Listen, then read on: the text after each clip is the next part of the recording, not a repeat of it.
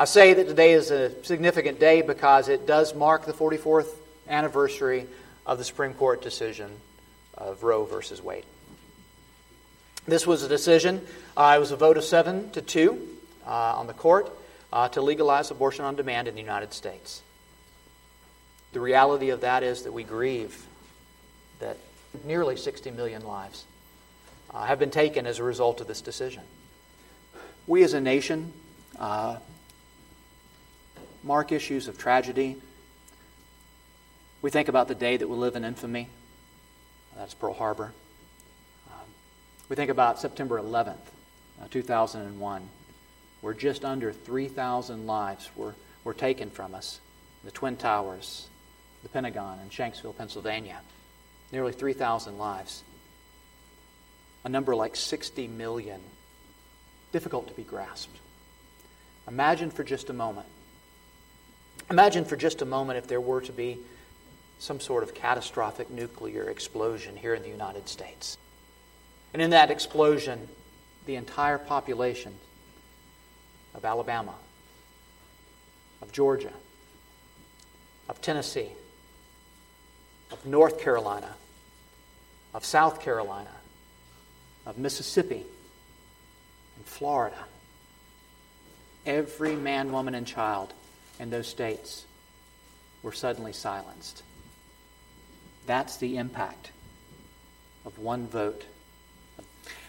Now, as we spend some time in God's Word this morning, and as we think about how this has really impacted our nation, here's what I need to be, I want to begin with. I need to begin with, and, and, and what I want to, to permeate uh, all of discussion. I am certain that I'm not speaking this morning in a group this size to a congregation that has been completely untouched by this.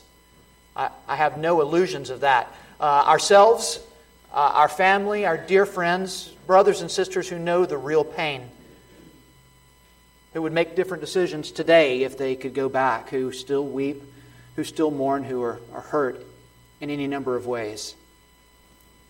The message of the gospel of this is this, friends. The message of the gospel is this that Jesus Christ came into the world to save sinners, not just some sinners, but all those who confess their sin and repent with a humble and contrite spirit. That as we confess our sins, He is faithful and He is just and He forgives. Can forgive the greatest and the vilest offender who truly believes, we sing.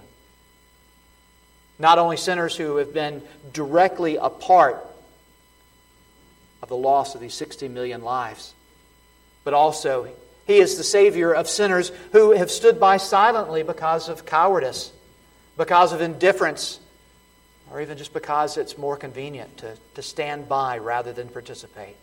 God forgives because Jesus paid for these sins in full. Hear that, know that, trust in that fully.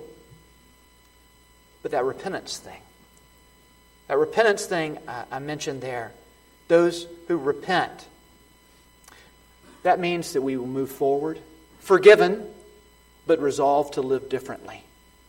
I've heard it simply put that repentance, repentance is a, is a U turn in our lives where we recognize that the direction we're headed leads only to catastrophe and death. And it's a U turn where we change. That's the repentance that, that our confession of our sins calls for. That we would say, you know, that though my sin is great for however it has manifested itself in, in my life, though my sin is great, that as I repent, the Lord forgives and He places my feet on a new and heavenly direction.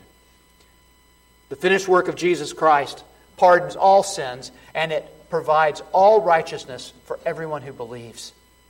But let us turn from the wicked and live as salt and light among those who need to hear and experience the gospel. A biblical picture, a biblical picture of this that we need to, to embrace as a nation, always as a people of God. The Bible speaks about this forgiveness cover to cover, a true repentance, and a, and a true uh, resolve to live unto righteousness. Uh, but let's consider specifically King David.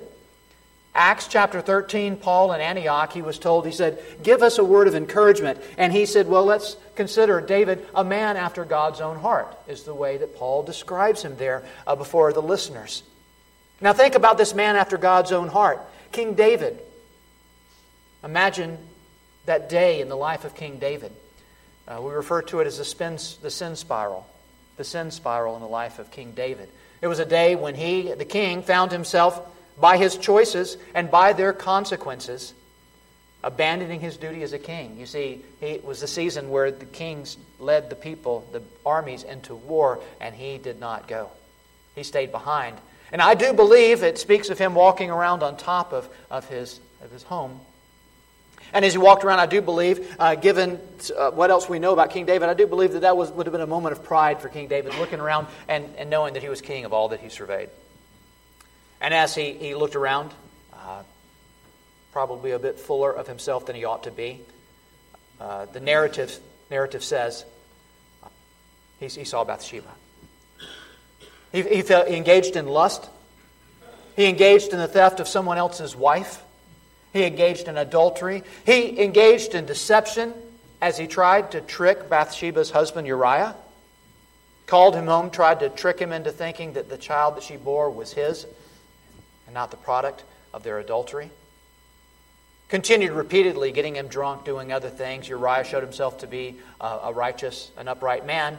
Then he, King David, continued on to conspire to murder as he ordered Uriah's commander in the most wicked of ways, folding a piece of paper, placing the king's seal upon it, handing it to Uriah, and says, Give this to your commander.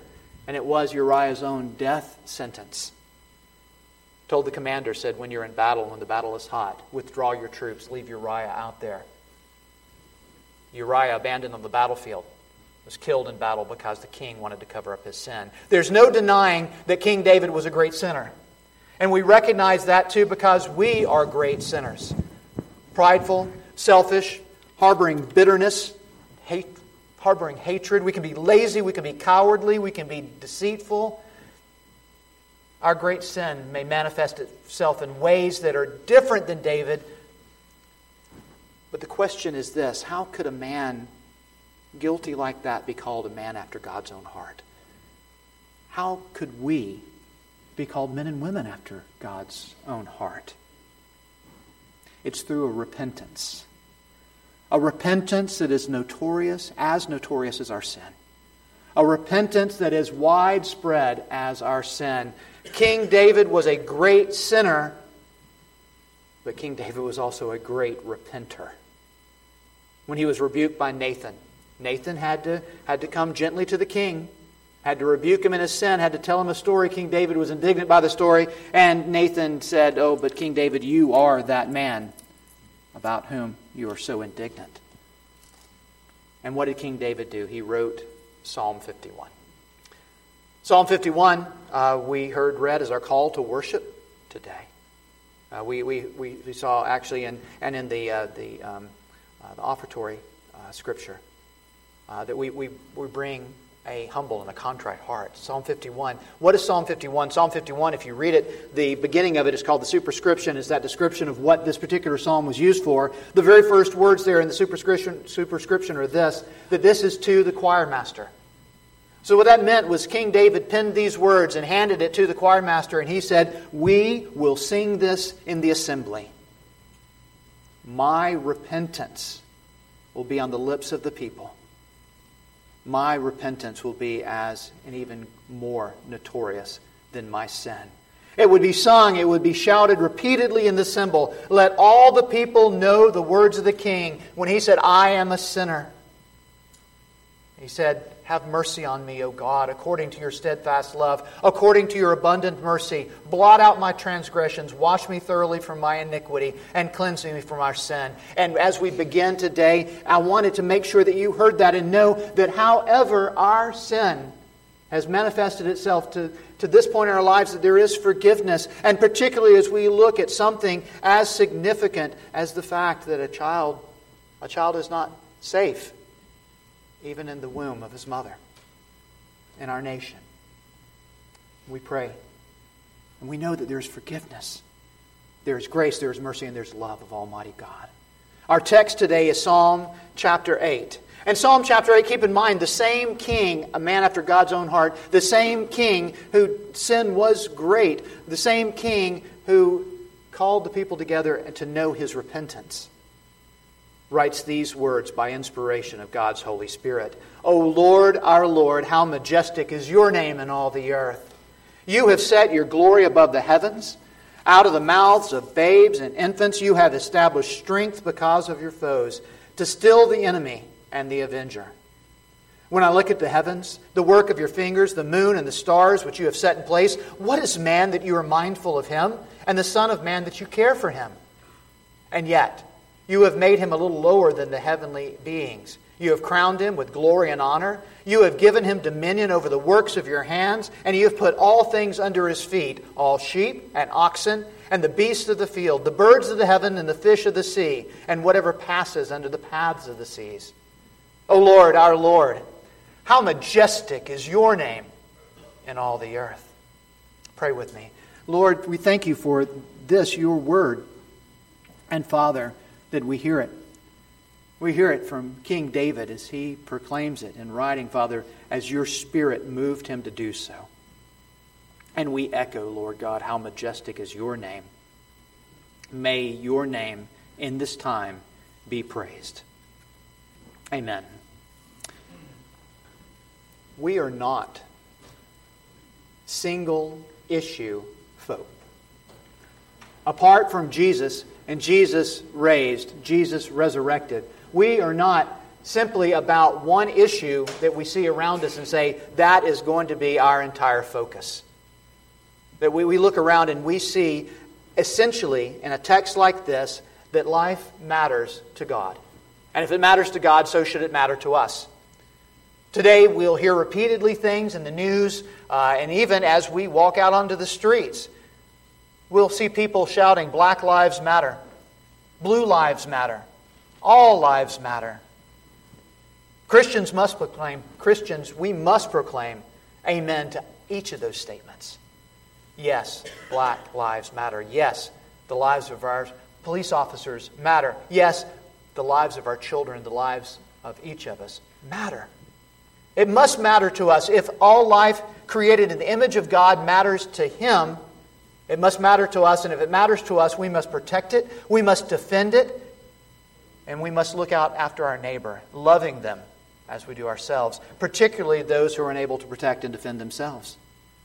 So we look at this text and we, we're faced with some questions, uh, the questions that the psalmist answers. And these questions that, that David answers are, are significant as we look at, at how we are to live in this world. And we begin with this whole idea of, of, of who and what is God. Now, that's a, a, a rather philosophical question to most. You think about the philosophy professor who gives his final exam, and he says one question on the exam what define God and give three examples. Well, there are no three examples. And the definition of God, we need to understand that we can never fully comprehend God. We can apprehend Him. We can, we can draw close. We can know Him as He has revealed Himself to us. Just this last Sunday night, as we gathered the junior and the senior high schoolers together, we began by talking about the idea that revelation precedes relationship. The idea that God makes Himself known to us. And as He makes Himself known to us, we know Him. My wife can't know me unless I make myself known to her. And you can't know me as your pastor unless I let you know, unless I'm transparent and, and tell you of myself and you to me. Relationship is dependent on revelation. And so we look, and how has God made himself known? Well, the first and the last verse of the text before us, and I pray that you keep your Bible open there to Psalm 8. The first and the last verses are sweet songs of admiration of the name of God. He says, O Lord, our Lord, how majestic is your name in all of the earth. It speaks about the majesty of who God is. And think about that. Uh, we, think about names. Names is not simply the handle that we put on somebody so that we can get their attention when we need to. I remember that after Carol and I got married, it was an interesting thing. We uh, didn't have Thomas till about six years into our marriage. And what was particularly interesting is until that point, I never had a name that I could call uh, Carol's mother. At least not to her face. I didn't have a, a name. I wasn't going to call her Margaret. And then suddenly, the grandparents we had Nana and we had Pop and we had Grandma and Grandpa. you know, we suddenly had names. Names are, are more than simply a handle by which we can shout across the room and get somebody's attention. We think about how God was about the, uh, the business of really of changing names as Abram became Abraham, right? Uh, Paul, uh, Saul became Paul. Simon became Peter. We, we see that God, as we're new creations, He would give names defining uh, who we are. And, and God would say, tell, tell the people, I am. His name is majestic even among the people that do not hold it so. Even among uh, the wicked and the rebellious, the unrighteous, the God's name is still majestic in all of the earth. And this is God, God whose glory is above even that of the heavens. If you look at the text there, it says, You have set your glory, at the end of verse 1, above the heavens. As we look and we see the glory of creation, we say that as wonderful as that is, it doesn't begin to approach how incredible and majestic is God. But it goes on. Who is this God? This is the God, the creator of all things. Verses 3 and verse 5 speaks about the incredible works of the fingers of God. God, the creator. And verse 5, it even speaks about him being the source of honor, that man has been crowned with glory and honor, and we must recognize that only a king can place the crown on another that only He can bestow that.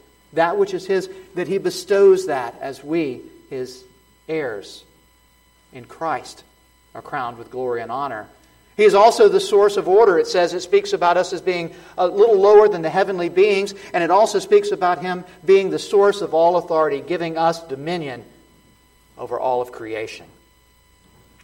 So it begins by, he begins by pointing us and saying when we deal with issues of life, when we deal with issues of our lives, we begin and we end with recognizing the majesty of God.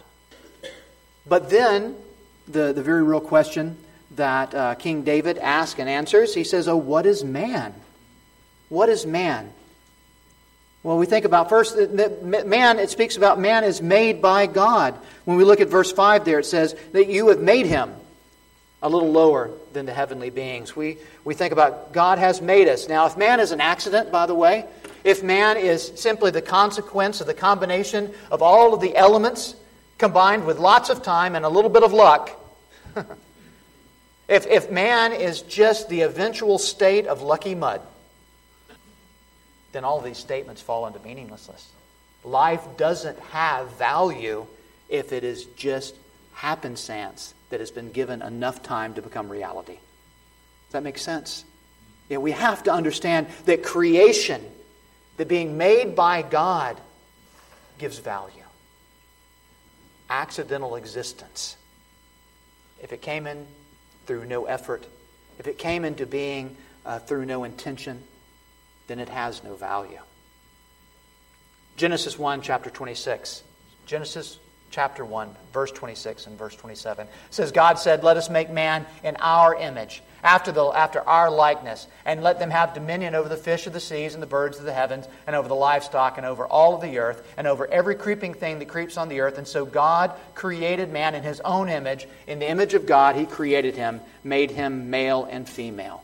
In this way, he created him. This is the description of our creation. Now, much, is, much talk has been made about how long did this take, where did this happen, when did this happen. A lot of study of the book of, of Genesis, and, and, and many Christian good, scholarly, Bible believing, God loving Christians have some disagreements about when and where and that sort of thing, but the undeniable truth is this that God has made us. God has made us. It's not simply that we came into being and God then all of a sudden paid attention to something that just happened outside of His control. He deliberately and purposely knit us together in His image knowledge, righteousness, and holiness. Not only are we made by God, but we are marked out by God. It says in verse 4 that He's mindful of us. Mindful of us. That means that, that He takes note of us, that he, he pays attention to us. He has a relationship with us. This is vital. We are special to Him. Especially as we look in verse 3 when it talks about when I look at the heavens, do you see how he's framing this? I look at the heavens and imagine King David looking out upon the night sky, this shepherd who spent so much of his early life in the dark fields tending the shepherds and looking up in a heavens that are not dimmed at all by city lights and seeing the, the splendor of, of, of creation itself. He saw a very, very big universe.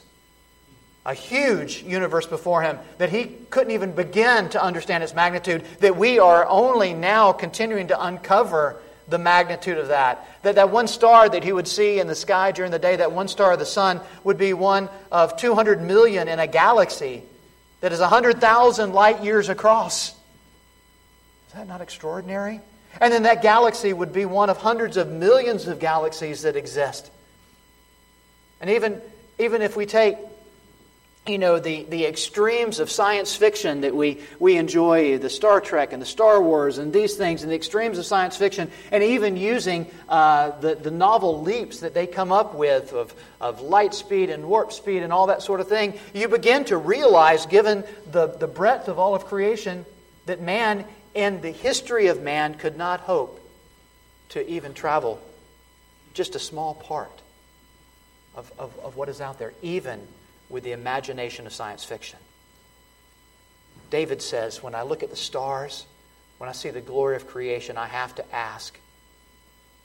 Now, the expanse of the heavens, the size of the universe, it does not press us to embrace the insignificance of man.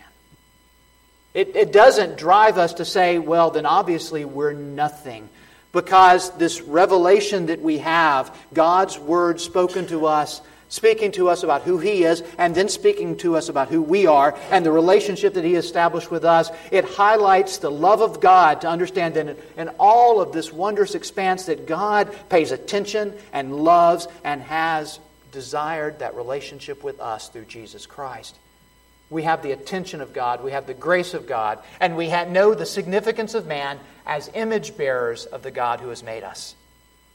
God, who knows the numbers of grains of sand on the beach, knows your name, knows the details of your day, knows the seconds of your life, knows the extent of your sin, and has said, You are my child. And, and for that sin, I've given my son because I love you you are not insignificant, lucky mud. You are my child, who I created. And, and it goes on to say, we are crowned. We're crowned by God. Verses 5 and 6 crowned with glory and honor, given dominion, an echo of, of creation, an echo of Genesis, an, an amazing thing. And we know, as Romans 8 says, that, that the crowning there, we understand that we are co heirs with Jesus Christ, heirs of God, children of the King. I was talking with one of our officers this weekend as we were looking at the beauty of the river that was flowing by where we were staying and, the, and even the magnitude of the, the rain as it came through and that sort of thing. And talking about the idea of ecology and wanting to be good stewards of creation around. And, and far too many who, who do desire that we be good stewards of creation, not polluting, not destroying the world, uh, tend to view man as a blight. You know, the world would be great if man wasn't a part of it. And that's not true. We've been given the responsibility to take care of this world, but we have been given to be a steward of something much more important. Yes, yes, we shouldn't pollute, we shouldn't destroy the world, but let us see that there's something far more valuable. Something far more valuable that we're stewards over. If God values life, if God values human life, even that over and above the, the vast heavens, if God values life, helpless babies, the smallest among us. We must steward over that. We must care for that. How do we do that? How do we cherish life? In light of what we are reading here in, in Psalms chapter 8, how do we cherish life? Brothers and sisters, we, we must embrace a simple yet a far reaching truth. We, we need to, to wrap our minds around this. You cannot worship and glorify God and at the same time treat His image bearing creation with contempt in any way. Hear that carefully. We cannot worship and glorify God and treat human beings with contempt. Now, that, that has far reaching implications. If we say that we love God and we do not love our brother, we talked about this in one of those, those early mornings where sleep deprived men were deprived of a little bit more sleep. And we're wrapping our minds around with a cup of coffee and God's open word and looking at 1 John and in 1 John 4:20 it says, "If we say that we love our neighbor and we do excuse me, if we say that we love God and we do not love our neighbor, then we show that our profession of that love is a lie." on this anniversary of the day where a legal decision has made such a, an impact on this world, uh, we're faced with, with an examination of what does God's Word have to say. And we think about God's word that, uh, that King David would have known, God's word that we know today. We think about the sixth commandment. The sixth commandment very simply states, Thou shalt not murder. And we look at that and we say, Well, that seems to be fairly cut and dried, fairly clean, fairly straightforward. I understand it. Let's move on. We can get to things like, Thou shalt not covet. That's, that's kind of difficult, right? But thou shalt not murder, we can, we can kind of say okay to that. But we need to understand that it has far reaching implications. When Jesus speaks about that, he says it's not simply that you don't go out and take another human life, it's if you harbor hatred in your heart, if you devalue human life, if you look and say, Raca, that is, you have no worth, you have no value, I discredit you entirely, then we are guilty of that law. If we don't love as we ought to love, we are guilty of that law. The Westminster Larger Catechism, a faithful statement of summary of, of scriptural truth, uh, the 135th of the larger catechism talks about what the sixth commandment requires of us. And just to give you an excerpt of it, it is a larger catechism, very lengthy answers. But uh, the, the answer says this The sixth commandment requires us to do our best to make every lawful effort to preserve our life and the lives of others. Very good so far. In the pursuit of that goal, we must defend others from violence. Going on, it says we should also harbor charitable thoughts. We should love. We should have compassion. We should have meekness and gentleness and kindness towards others. We should be tolerant of others, ready to be re- reconciled, patiently put up and forgive injuries against us, and return good for evil. Finally, we should provide for and comfort those in distress, and we should protect and defend the innocent. Far reaching implications to those simple words, Thou shalt not murder. The sixth commandment, as, as, I've taught the commandments in Bible studies and, and, and series, uh, one thing I've, I've always encouraged people to do is that as you look at the thou shalt nots, what is truly the thou shalt of that? When you say thou shalt not steal, Paul talks about that in Ephesians. He says, Let him who steals steal no longer. Is that enough, by the way? Let him who steals steal no longer? I love the question a, uh, a counselor once asked. Uh, a man, he says, uh, When is a thief not a thief? It's, it's not when he's not stealing. All you got there is a thief in between jobs. When is a thief not a thief? Paul in Ephesians says, uh, Let he who steals steal no longer, yet work for a living that he would have something to give. A thief is not a thief when he's a giver. A murderer is not a murderer, not when he stops murdering again. You simply have an assailant who is, is, is out of work right now, an assassin who's, who's looking for a job. When is a murderer not a murderer? A murderer is not a murderer when he loves. When he loves as Christ loves. When he loves when he gives sacrificially of himself rather than sacrificing others for his desires. The issues of the day that we face, brothers and sisters, are real abortion, human trafficking, the racial divides. We think about the, the issue, the statements, and you see this on Facebook, you see it out there all, all, all, all over the place. And, and hear me carefully and, and, and prayerfully. And, and take me to issue if, if to task if you if you disagree, but but only do so after prayerfully considering when you, you see somebody holding a sign that says Black Lives Matter. Well, well, patently that's true. Black lives do matter. Black lives matter. That is true. But before we respond with something like, well, all lives matter, also a true statement. But why are you saying that? Are you saying that quickly to rebuke and to argue? It sounds like a minimization of what they're saying. We need to agree yes, Black Lives Matter. Because what we say when we talk about abortion is that unborn lives matter. Yes, they do. But you know what? Born lives matter too. We're, but we're not arguing. And, and so when, when, when somebody stands, you may not agree with, with the way that they're going about it. You may not agree with all the peripheral issues that they're bringing into it. But the, the statement prima facie, the statement on the face of it says Black Lives Matter. And we say, Amen, Black Lives do matter. I join you in proclaiming that. When then the issue becomes police lives matter. Amen, they do. We don't pit those against each other. We say lives matter. They do matter because they matter to God. We must agree. It's true. Let's not argue, but let's, let's affirm that life, as God has created it, is wondrous. We also see in this issue of, of abortion, and we ask the question have we gone too far as a nation? Have, have we come too far as a place? Nearly 60 million lives. And we say, can we ever turn back? Brothers, sisters, with God, all things are possible. In prayer, we must plead for revival. And our hope is not in a new president. Our hope is not in a, in a new Congress, new senators, new mayors, new governors, new laws. The hope is in eternal God. Now, we, we vote, we, we pray, we vote for godly people. We pray for godly laws to be enacted, but we put our trust, our hope, in God and God alone. How, how do we love life? How, how do we love life as God loves life? We boldly speak for those who can't speak for themselves. We, we ought to be self sacrificially loving women who find themselves in unbelievably difficult circumstances. We may not be able to understand those circumstances. We may never have been in that place, but we need to understand that they need the grace of God. They need the support of, of men and women who say there is an answer, there is hope.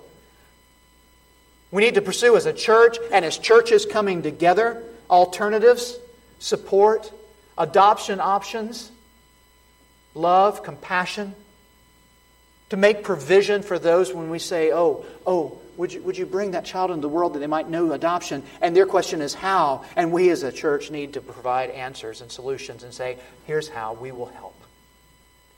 We need to tell them when they find themselves abandoned and that they believe that no one cares, they need to know that God cares. And because God cares, as we see the plague of human trafficking in our land, men and women sold like, particularly young women, sold like possessions to return to the days where, where families are torn apart and taken far away, to feel abandoned, isolated, abused, friendless. And their heart says, Who will hear my cry? God hears it, and we must too. All right, so, all right, so that, we're, we're, at, we're at a point where you say, Oh my goodness, Brandon. Oh my goodness, you just laid this on us, and wow, I, I, I feel too guilty to even go home and eat lunch. That, that's not my intent. The intent is not that we would be guilted into doing anything.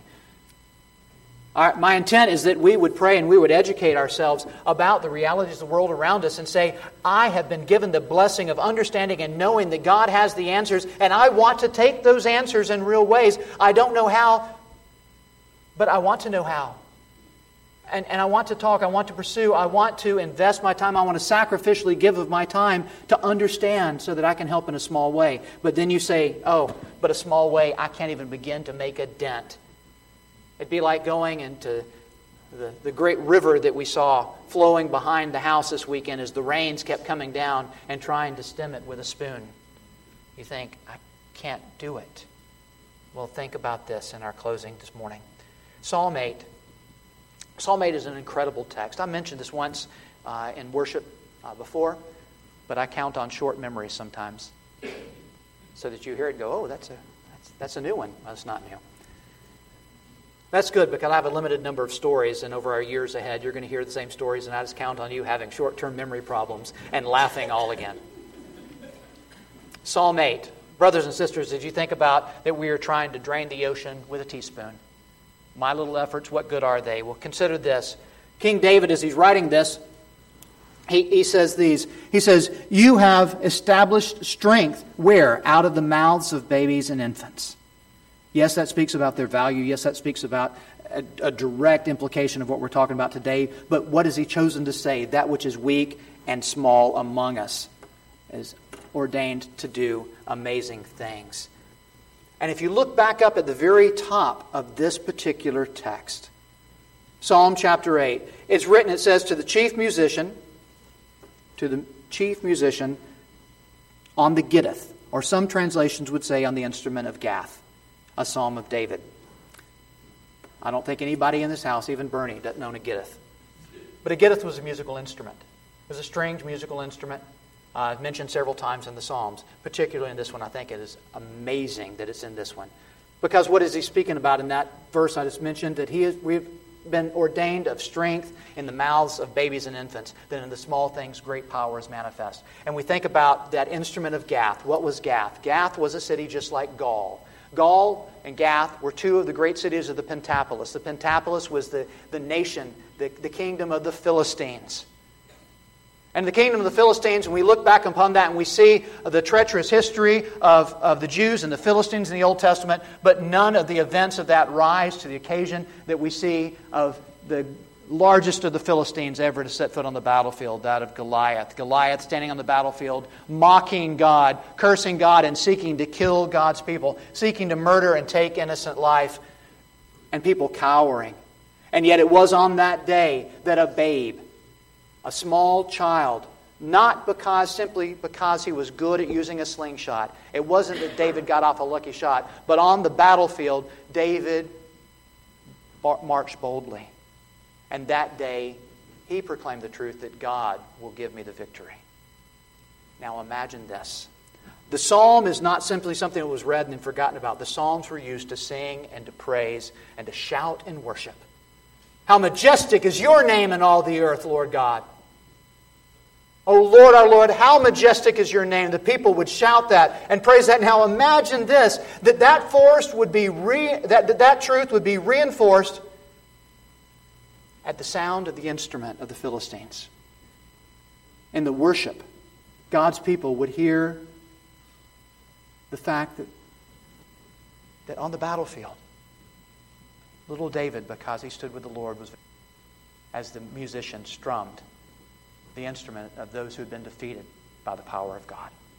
That even that would praise the God whose name is majestic on the earth.